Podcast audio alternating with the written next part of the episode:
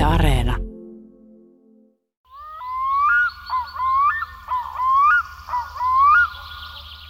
Kesällä monella voi olla tavallista enemmän aikaa rentoutua ja katsella vaikkapa luontoa ympärillään, kuten nyt päiväperhosia, niiden auringossa hohtavia punaisia, keltaisia, sinisiä värejä, siipikuvioita ja suojavärejä siellä siive alapinnoilla. Mutta se voi olla rentoutumismielessä virhe sikäli, että jos silloin pahaa aavistamatta ryhtyy pohtimaan tarkemmin selityksiä näille monille hienoille väreille, niin se voikin viedä mennessään ja päätyy pohtimaan isoja kysymyksiä, joista osa on pohdituttanut luonnontutkijoita jo vuosisatoja, kesäisillä kukkaniityilläkin. Evoluutioekologi professori Johanna Mappes on tutkinut perhosten värejä pitkään, ja niin kuin kohta selviää, päätynyt sitä kautta myös moniin kekseliäisiin ja aika erikoisinkin koeasetelmiin, kuten esimerkiksi näyttämään videoita talitiaisille.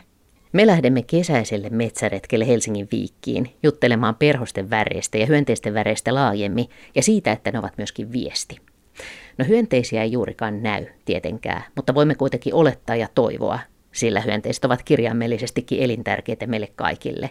Siis toivoa kuitenkin, että niitä on kaikkialla ympärillä, koska useimmat ovat viisaasti piilossa. Esimerkiksi monet vihreät toukat vihreiden kasvien keskellä tai karnanväriset yöperhoset piiloutuneena puun rungon koloihin.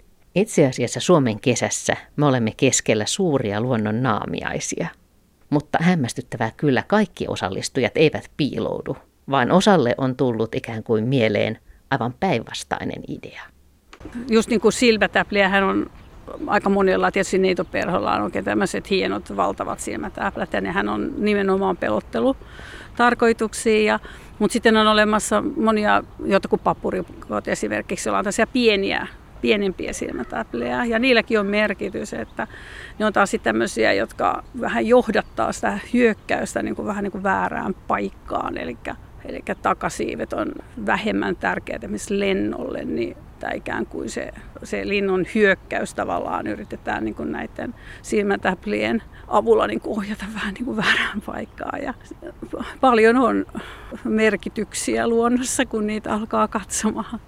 Yleensä värit liittyy jonkinnäköiseen viestintään. Eli jos ne on värikkäitä, niin se yleensä liittyy signalointiin, että viestitään joko oman lajin toisen sukupuolen edustajalle jotain, tai sitten esimerkiksi viestitään pedoille jotain.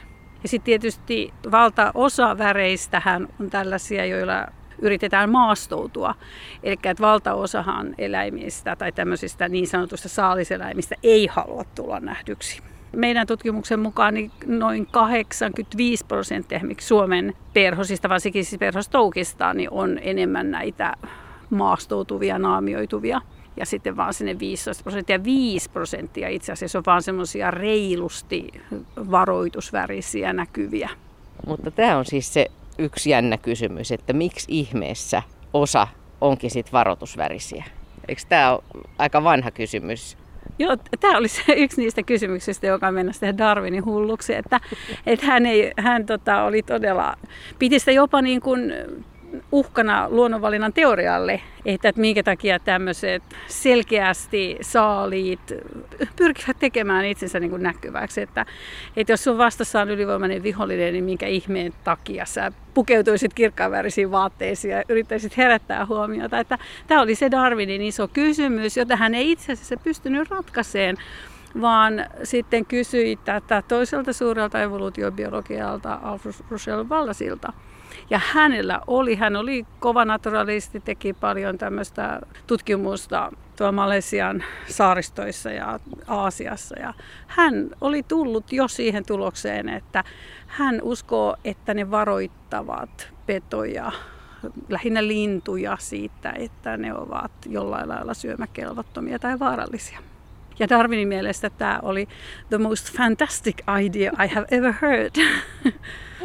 Ihana, myöskin kollegiaalista arvostusta vuosisatojen takaa. Se on totta, että hehän kumpikin arvostivat toisiaan hyvin suuresti itse asiassa. Että vasta niin kuin ikään kuin jälkeenpäin tullut vähän tämmöinen niin kuin asetelma, että he olivat jollain lailla kilpailevia. Mutta mä voin kuvitella sen Darwinin hahmon ja hänet niin kuin pähkäilemässä tätä asiaa, että voi ei, onko tämä nyt evoluutioteoria sittenkään totta? Joo, siis sehän on intuitiivisesti todella järjetön. Eli jos katsoo vaikka jotain, no vaikka ihan nokkosverhoset toukallakin on sellaiset oranssit täpykkäät, aika kirkkaan väriset ja niitä on paljon kirkkaammankin värisiä toukkia, niin kyllä se herä, herättää sen kysymyksen, että joku leppäyökkösen toukan viimeinen toukkavaiheessa on sen oikein räikeän musta kelta kirjava raidallinen, niin että minkä ihmeen takia. Mutta meillähän se on tietysti nyt helppoa, kun me tiedetään se jo. Mutta aina pitää sen ensimmäisen joutua ikään kuin uhriksi, jotta ne saalistajat oppii, että näitä tämän näköisiä ei kannata syödä. Joo, tämä oli sitten se seuraava iso kysymys, mitä esimerkiksi Fischer kolmekymmentäluvulla kovasti pohti. Ja, ja totta, sen jälkeen niin kun, tälläin leikkimielisesti, jos sanoo, niin kaikki oman arvonsa tuntevat evoluutiobiologit on keksinyt jonkun hypoteesin selittämään, selittämään tätä. Ja se on juuri näin, niin kuin sanoit, että jonkunhan, koska eihän se, vaikka sä olisit myrkyllinen ja kirkkaan värinen ja se peto ei tiedä vielä ja se tulee ja tappaa sut, niin siitähän ei ole mitään hyötyä, koska sun geenit on myös kuollut ja ne ei sitten mene eteenpäin. Eikä siinä täytyy olla joku muu selitys. Ja nämä suosikkihypoteesit on, että tämmöinen ryhmittyminen ja sukulaisvalinta voisi auttaa tässä. Eli että kun kaikki sisarukset kantaa tätä samaa geeniä, värikästä geeniä, niin sitten se, että vaikka niistä osa uhrataan, niin sitten osa, osa jää. Onko tämä nyt se nykyinen ajatus? Vai onko tässä jotain epäselvää vielä? No, siis luonnossahan yleensä mikään ei ole ihan kauhean yksinkertaista. Ja mä veikkaan, että tässäkin tapauksessa on monta samanaikaista tapahtumaa, mitä on tapahtunut. Me itse ollaan, me ollaan osoitettu tutkimuksissamme, että tämä ryhmä, ryhmäytyminen auttaa tosi paljon. Että jos on niin kuin tämmöinen niin sanottu uusi, pedoille uusi signaali. Jos ne on ryhmässä, niin ne selviytyy paljon paremmin, eli sehän tukee niin kuin tätä ryhmähypoteesia. Mutta sitten kyllä mä uskon, että on tilanteita, missä, missä sitten joku muu, esimerkiksi se, että pedot ei vaan yksinkertaisesti tykkää kokeilla mitään tämmöistä oudon näköistä. Että aika monet pedot on neofobisia, että sekin, sekin voi toimia joissain tietyissä tilanteissa. Ja mitä sitten ihan siellä evoluution aamuhämärissä tapahtui, kuka se ihan eka oli ja minkälainen se petoyhteisö oli, mehän ei tiedetä. Koska se, mitä me ollaan osoitettu, niin heti kun se signaali on opittu, niin se myös sitten opitaan tosi nopeasti siinä muussakin yhteisössä. Eli sitten se signaali ikään kuin sen ensimmäisien niiden vaikeuksien jälkeen se kyllä huomattavasti helpommin sitten säilyy siellä populaatiossa. Mitkä on semmoisia yleisiä varoitusvärejä, jotka luonnossa laajasti tiedetään, että oho, että tässä on nyt joku vaarallinen? No me varmaan kaikki tunnistetaan yksi suosikki, eli musta keltainen raidallinen ja varmaan kaikille tulee mieleen ampiainen. Oikeastaan kenellekään ei tarvitse kertoa, että miksi, miksi siihen ei kannata mennä hirveästi härkkimään. Että, ja mustakeltaa väritystä sitä matkitaan tosi paljon. Eli on sekä tätä niin sanottua ihan, ihan matkimista matkimista, eli on huijaamista, mutta sitten on myöskin niin kuin muita myrkyllisiä joko, tai jollain lailla vaarallisia, jotka myös käyttää tätä samaa mustakeltaista. Koska mitä tunnetumpi, yleisempi, voimakkaampi se signaali on yleensä, sitä paremmin se toimii. Sen takia niin kuin tietyt signaalit on niin kuin yleisiä. Niin sen takia siis kimalaiset, mehiläiset, ampiaiset, kukkakärpäset, kaikki on vähän samannäköisiä. Ja siinä menee siis tosiaan nämä täysin vaarattomatkin hyötyy siitä. Kyllä ne hyötyy siitä. Ja, ja tota, esimerkiksi kukkakärpäset. Ja tähän on semmoinen yksi mukava esimerkki ryhmästä, jossa, koska teorian mukaan niin kuin nämä matkijat, niitä ei saisi olla liikaa suhteessa siihen malliin, koska muuten se pedon opettaminen häiriintyy. Et jos sieltä tulee aina sitä positiivista palautetta välillä, niin sehän sitten ei toimi. Mutta kukkakärpäsethän on hyvin tämmöinen suuri ryhmä, niitä on paljon. Ja se on niin kuin yksinen esimerkki, missä ajatellaan niin, että kun se malli on tarpeeksi pelottava, niin se pystyy niin kuin ikään kuin kantamaan mukanaan sitten myöskin tämmöisiä enemmän näitä vaarattomia lajeja. Mutta pitääkö jokaisen lintuyksilön siis kuitenkin maistaa ensin, vai miten se niin kuin kulkee se oppi siellä vaikka näiden lintusaalistajien hmm. piirissä? Toi on hirveän kiinnostava ja hyvä kysymys, että ilmeisesti sekä että ja, eli oppiminen on tärkeää, mutta myöskin esimerkiksi mustakeltaiseen väritykseen on monilla linnuilla esimerkiksi jo olemassa tämmöinen niin sanottu geneettinen muisti. Eli niiden ei tarvitse edes oppia, niin ei ole vähän varoa. Ja sitten se ensimmäinen kokemus sitten sitä joko vahvistaa, taikka sitten siitä pystyy myös helposti opettamaan ne linnut pois siitä varomisesta. Mutta sitten vielä niin kuin kolmantena ja aika uutena juttuna, mitä ollaan vasta ihan viime aikoina tajuttu, on tämä sosiaalinen oppiminen. Eli linnut ja pedot, yleensäkin eläimet, ne myöskin ne myös tarkkailee sitä, mitä muut tekee. Ja se, voi, se voikin niin kuin olla hirveän ratkaiseva tässä, että joku esimerkiksi uusi signaali saattaa, niin kuin sen varominen saattaa levitä hyvinkin nopeasti siinä populaatiossa, jos linnut näkevät, mitä toiset tekee. Hämmästyttävää. Ja tätä ei ole niin pitkään tultu ajatelleeksi, vai ei ole pystytty tutkimaan, vai miten? No, tämä on vähän semmoinen uusi, uudehko, siis, siis tämä on, tavallaanhan ollaan tiedetty sosiaalisesta oppimisesta jo todella pitkään, että jokainen tietää, että kun laittaa lintulaudalle jotain safkaa, niin siellä kun on yksi käynyt, niin siellä on hetken päästä niin kuin kymmeniä, niin kyllähän niin kuin tällä tasolla. Mutta sanotaan näin, että se yksityiskohtaisempi tutkimus siitä, että kuka matkii ketä, missä tilanteessa ja minkälaisia ekologisia ja evolutiivisia seurauksia silloin, niin se on aika uusi juttu.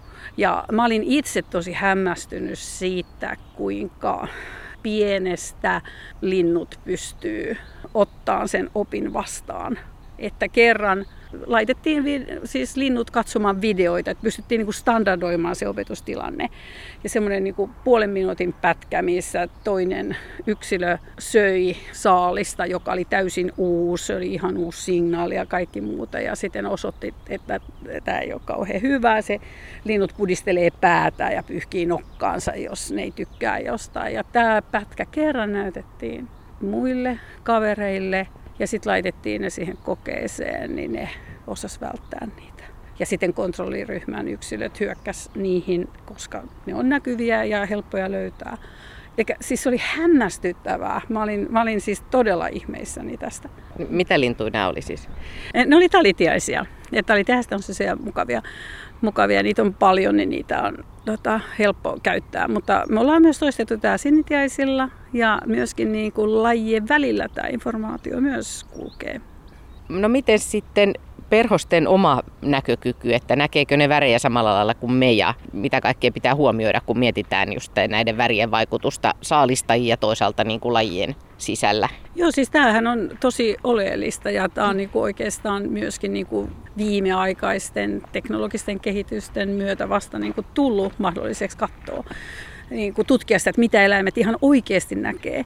Ja mitä perhoset näkee, niin se onkin vaikea kysymys, koska ne näkee vähän sitä sun tätä. Eli se riippuu hirveästi lajista. Että on olemassa lajeja, jotka näkee enemmän värejä kuin mitä me. Mutta sitten ehkä tyypillisintä on niin kuin yleensäkin hyönteisille, että ne näkee hirveän hyvin noita lyhyitä aallonpituuksia, mutta ei sitten niin hyvin noita pitkiä aallonpituuksia. Ja esimerkiksi tämä, just tämä mun mielilaji, jota me paljon ollaan tutkittu, eli tämä täpläsiilikäs, niin se on just tällainen, eli se näkee U V, U V:tä hyvin, mutta sitten niinku tuommoisia oikein pitkiä punaisia aallonpituuksia ei niin kauhean hyvin. Minkä takia täpläsiilikäs on ollut sun tutkimuskohteena? No, se on niin värikäs. Sillähän, se, se, minkä takia mä oon kiinnostunut siitä alun perin, on se, että se on niin sanotusti polymorfinen, eli sillä on monta eri värimuotoa. Eli koirailla täällä pohjoisessa on keltaisia ja valkoisia muotoja, ja sitten naaraat on punaisia tai oransseja tai keltaisia. Ja se on kuitenkin tämmöinen tyypillinen niin sanottu aposemaattinen, eli sillä on puolustus. Ja teorian mukaanhan tällaisten lajien ei pitäisi olla tällaisia monella tavalla signaloivia, koska yhdenlainen signaali on helppo oppia. Elikkä mehän hirveän usein niin kuin biologit, ekologit, evoluutiobiologit napataan kiinni sellaisiin lajeihin, jotka ikään kuin jollain lailla sotii vastaan sitä teoriaa, koska silloin me päästään ehkä sitten kysyyn niitä oleellisia kysymyksiä ja ymmärtää sitten, että mistä tämä voi johtua. no mistä tämä voi johtua, että sillä on yhtäkkiä sit näin paljon eri värejä? Joo, no sitä tässä ollaan niinku muutama vuosi pähkätty. Mun ehkä lempiselitys, joka tällä hetkellä ehkä on se kaikkein voimakkain, on, että petoyhteisön rakenne sallii tämän. Eli kun se, se geneettinen mahdollisuus on, nämä siis siilikkäät ylipäätäänkin on hyvin tämmöisiä niin kuin värikkäitä ja muuntelevia. Se on siis todella sellainen muunteleva ryhmä ja se on varmaan siellä niiden, siis tässä ihan geneettisessä taustassa olemassa se ikään kuin se mahdollisuus siihen. Mutta sitten, että miten, ne sitten, miten se, tämä sallitaan, miksei luonnonvalinta ikään kuin kavenna sitä vaihtelua. Niin meidän tutkimusten mukaan niin osa esimerkiksi linnuista, ne, siis jos katsotaan vain keskiarvoa, niin ne keltaiset on parempia kuin valkoiset. Eli se varoitussignaali, se keltamusta, taas kerran on parempi kuin se valkoinen. Mutta sitten on lintuja, jotka ei kau on vähän toista mieltä. Missä kun trautiaiset, niiden mielestä taas se valkoinen on pelottavampi kuin se keltainen. Ja silloinhan se tarkoittaa sitä, että aina kun tämä petoyhteisö muuttuu, ja varsinkin täällä pohjoisessa, sehän muuttuu aina joka kevät, ja Suomessahan linnut ei ole edes kauhean filopatrisia, ne ei tule niin kuin samoihin paikkoihin uudestaan. Niin se on vähän aina sitten tämmöistä lottoarvontaa, että mikä signaali missäkin kohtaa on sitten paras. Eli se on, se on todennäköisesti se ekologinen syy siihen. Et sitten kun me mennään jonnekin, sanotaan vaikka Georgian vuoristoon tai vuorille, niin siellä niinku ihan selkeästi se, no siellä taas ne on punaisia, ja siellä niinku hyvin selkeästi se punainen on aina parempi. Eli jos me tuodaan sinne niinku väärän värisiä perhosia, niin ne, niihin hyökätään huomattavasti enemmän. Et se on niinku ihan, siis jos, jos se olisi aina se vastaus se, että se tietty signaali on aina paras, niin silloinhan meillä olisi vain yhtä signaalia ja väriä tässä maailmassa, mutta näinhän se ei ole. Ja mun mielestä tämä on niin kuin siinä mielessä myöskin kiehtova tutkimusaihe, että mehän ollaan niin kuin monimuotoisuuden alkulähteillä, että mistä se monimuotoisuus tulee. Että vaikka mä tutkin vaan lähinnä tutkin vaan tätä yhtä lajia ja sen monimuotoisuutta, mutta just ne mekanismit on ihan samat, jotka pitää yllä sitten sitä diversiteettiä niin kuin myös niin kuin lajien ja populaatioiden välillä. Ihan valtavan monimuotoinen maailma, näitä verkostoja ja yhteyksiä. Entäs sitten me seistään tosiaan tässä Viikissä lähellä sun työpaikkaa keskellä tämmöistä kesäistä metsäpolkua ja totta, tässä on Tässä on vieressä talo, me seistään vähän talon varjossa, aurinkoon voidaan astua ihan muutamalla askeleella. Niin miten tällaiset asiat, niin kuin valot ja varjot, vaikuttaa niin kuin havaitsemiseen luonnossa?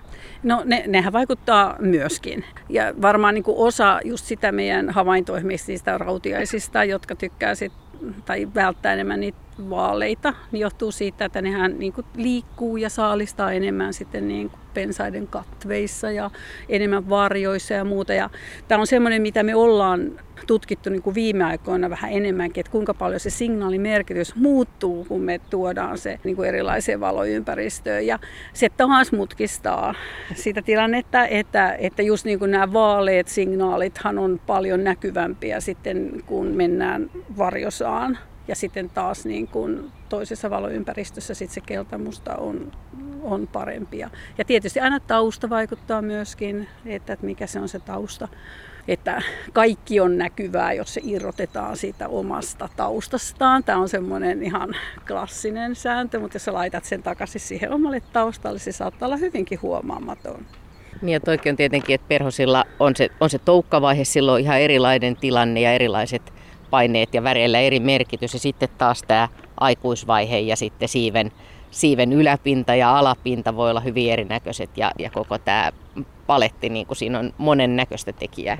Joo, nimenomaan. Ja sehän on vähän niin kuin hassuakin, että varsinkin niin kuin meissä perhosmaailmassa, niin aika, aika usein, siis suurin osa on tosi keskittynyt niihin aikuisiin, niitä kerätään ja tarkkaillaan ja tällainen, mutta esimerkiksi täällä pohjoisessa se suurin osa sitä elämästähän usein tapahtuu nimenomaan toukkavaiheena, ja monet esimerkiksi talvehtiikin toukkana ja muuta, että siinähän on niin kuin todella paljon tapahtuu ja on monenlaisia asioita, mitkä on hirveän tärkeitä ennen kuin päästään aikuiseksi.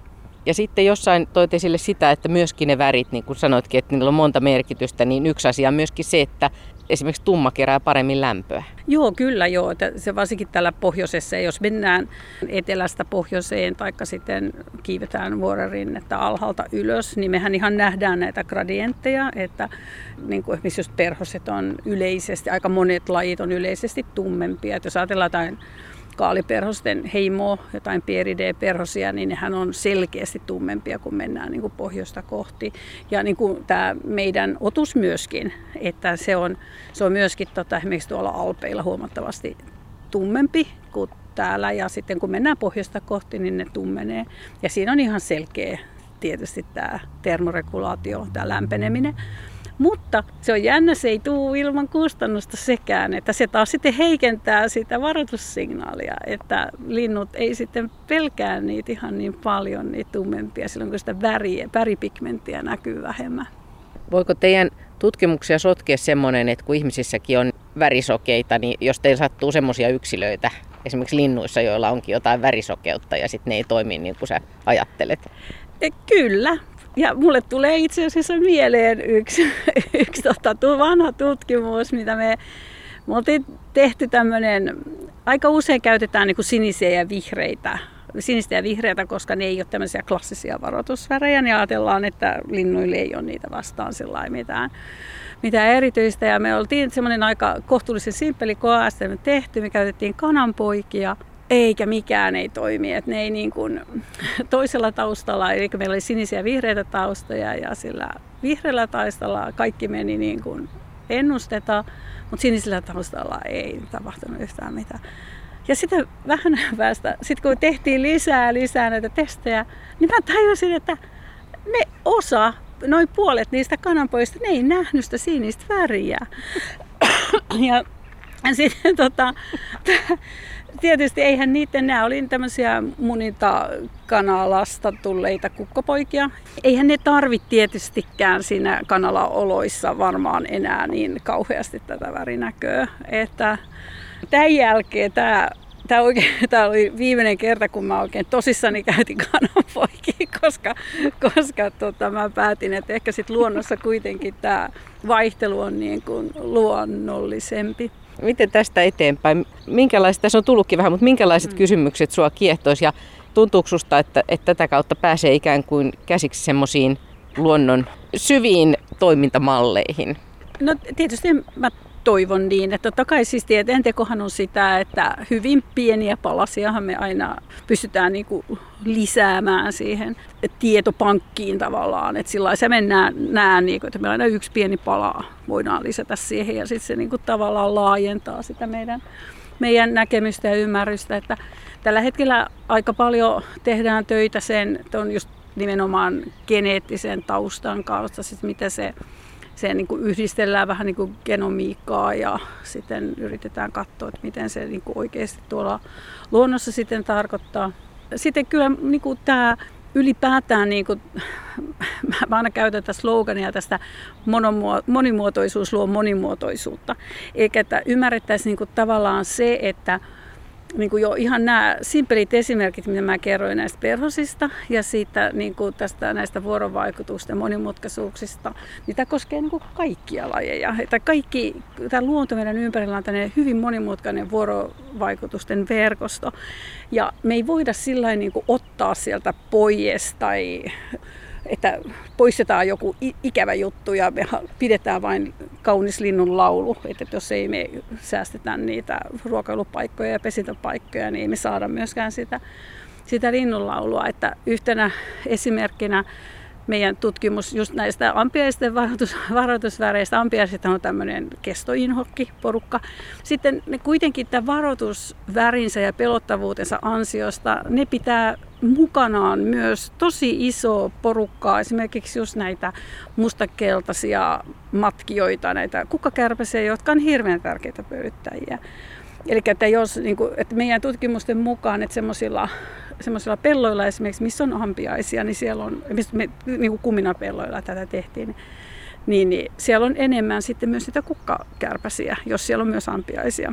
Tämä on niin kuin yksinen esimerkki siitä, että, että tämmöinen näinkin triviaali asia kuin joku varoitusvärit ja mitä ne merkitsee ja mitä se, mitä se merkitsee tässä eläinten kommunikaatiossa, niin se voi niin kuin vaikuttaa tosi isoihin asioihin just nimenomaan näiden vuorovaikutusten kautta. Me puhutaan esimerkiksi semmoinen termi kuin ekologinen trappi tai evoluutiotrappi, että mun yksi suosikkiesimerkki on kyyt, jotka aina kaikki sanoo sitä, että no onks, nehän on kamalia, kun ne on myrkyllisiä. Esimerkiksi Ahvenanmaalla kyyt on hirveän tärkeitä kangaskäärmeille, koska kangaskäärmeet matkii kyitä. Eli ne pullistaa päätään samannäköisesti, kun niitä uhataan. Ja, ja meidän tutkimuksen mukaan esimerkiksi ei linnut eikä ihmiset, ne ei oikeastaan hirveän hyvin erota niitä. Siis ammattilaiset ei usko tätä, koska niitä mielestä ne on niin erinäköisiä, mutta me ollaan ihan tutkittu se. Joten se on kauhean traagista nyt, koska monet haluaa säästää sen kangaskäärmeen, mutta vihaavat sitä kyytä.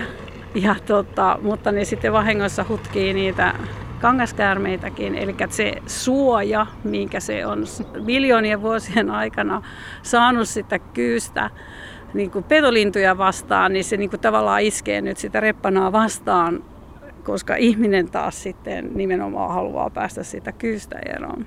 Ja samahan voi käydä jollekin onnettomille kukkakärpäsillekin. Joo, siis joo, tästähän on hirveästi esimerkkejä, että aika monesti niin kuin, olen saattanut jostain Ylenkin jutusta nähdä, että on, on ampiaisista juttu tai, tai vehiläisistä ja siinä kuvassa onkin sitten joku kukkakärväinen. Miten kun sä liikut Suomen kesässä, niin tuleeko sulle mieleen koko ajan nyt näitä uusia kysymyksiä, että miksi toi teki tolle ja miksi nämä on tämän värisiä ja, ja mitä toi kukkakärpänen tuossa tekee ja näin, vai voit sä olla ollenkaan rauhassa täällä? No kyllähän tämä osittain on tämmöistä rakkaan harrastuksen tota, jatku, jatkumista myös, että kyllä täytyy myöntää, että kyllähän sitä aika paljon tulee mietittyä juttuja, kun, kun kävelee. Ja sitten se on toisaalta myös niin kuin hyvä juttukin minusta, että on hirveän tärkeää ihan vaan liikkua luonnossa myös niin kuin tutkijalle, ekologille. Koska siis kauheinta on se, että jos sä niin kuin vieraannut oikeasti siitä, mitä oikeasti luonnossa tapahtuu.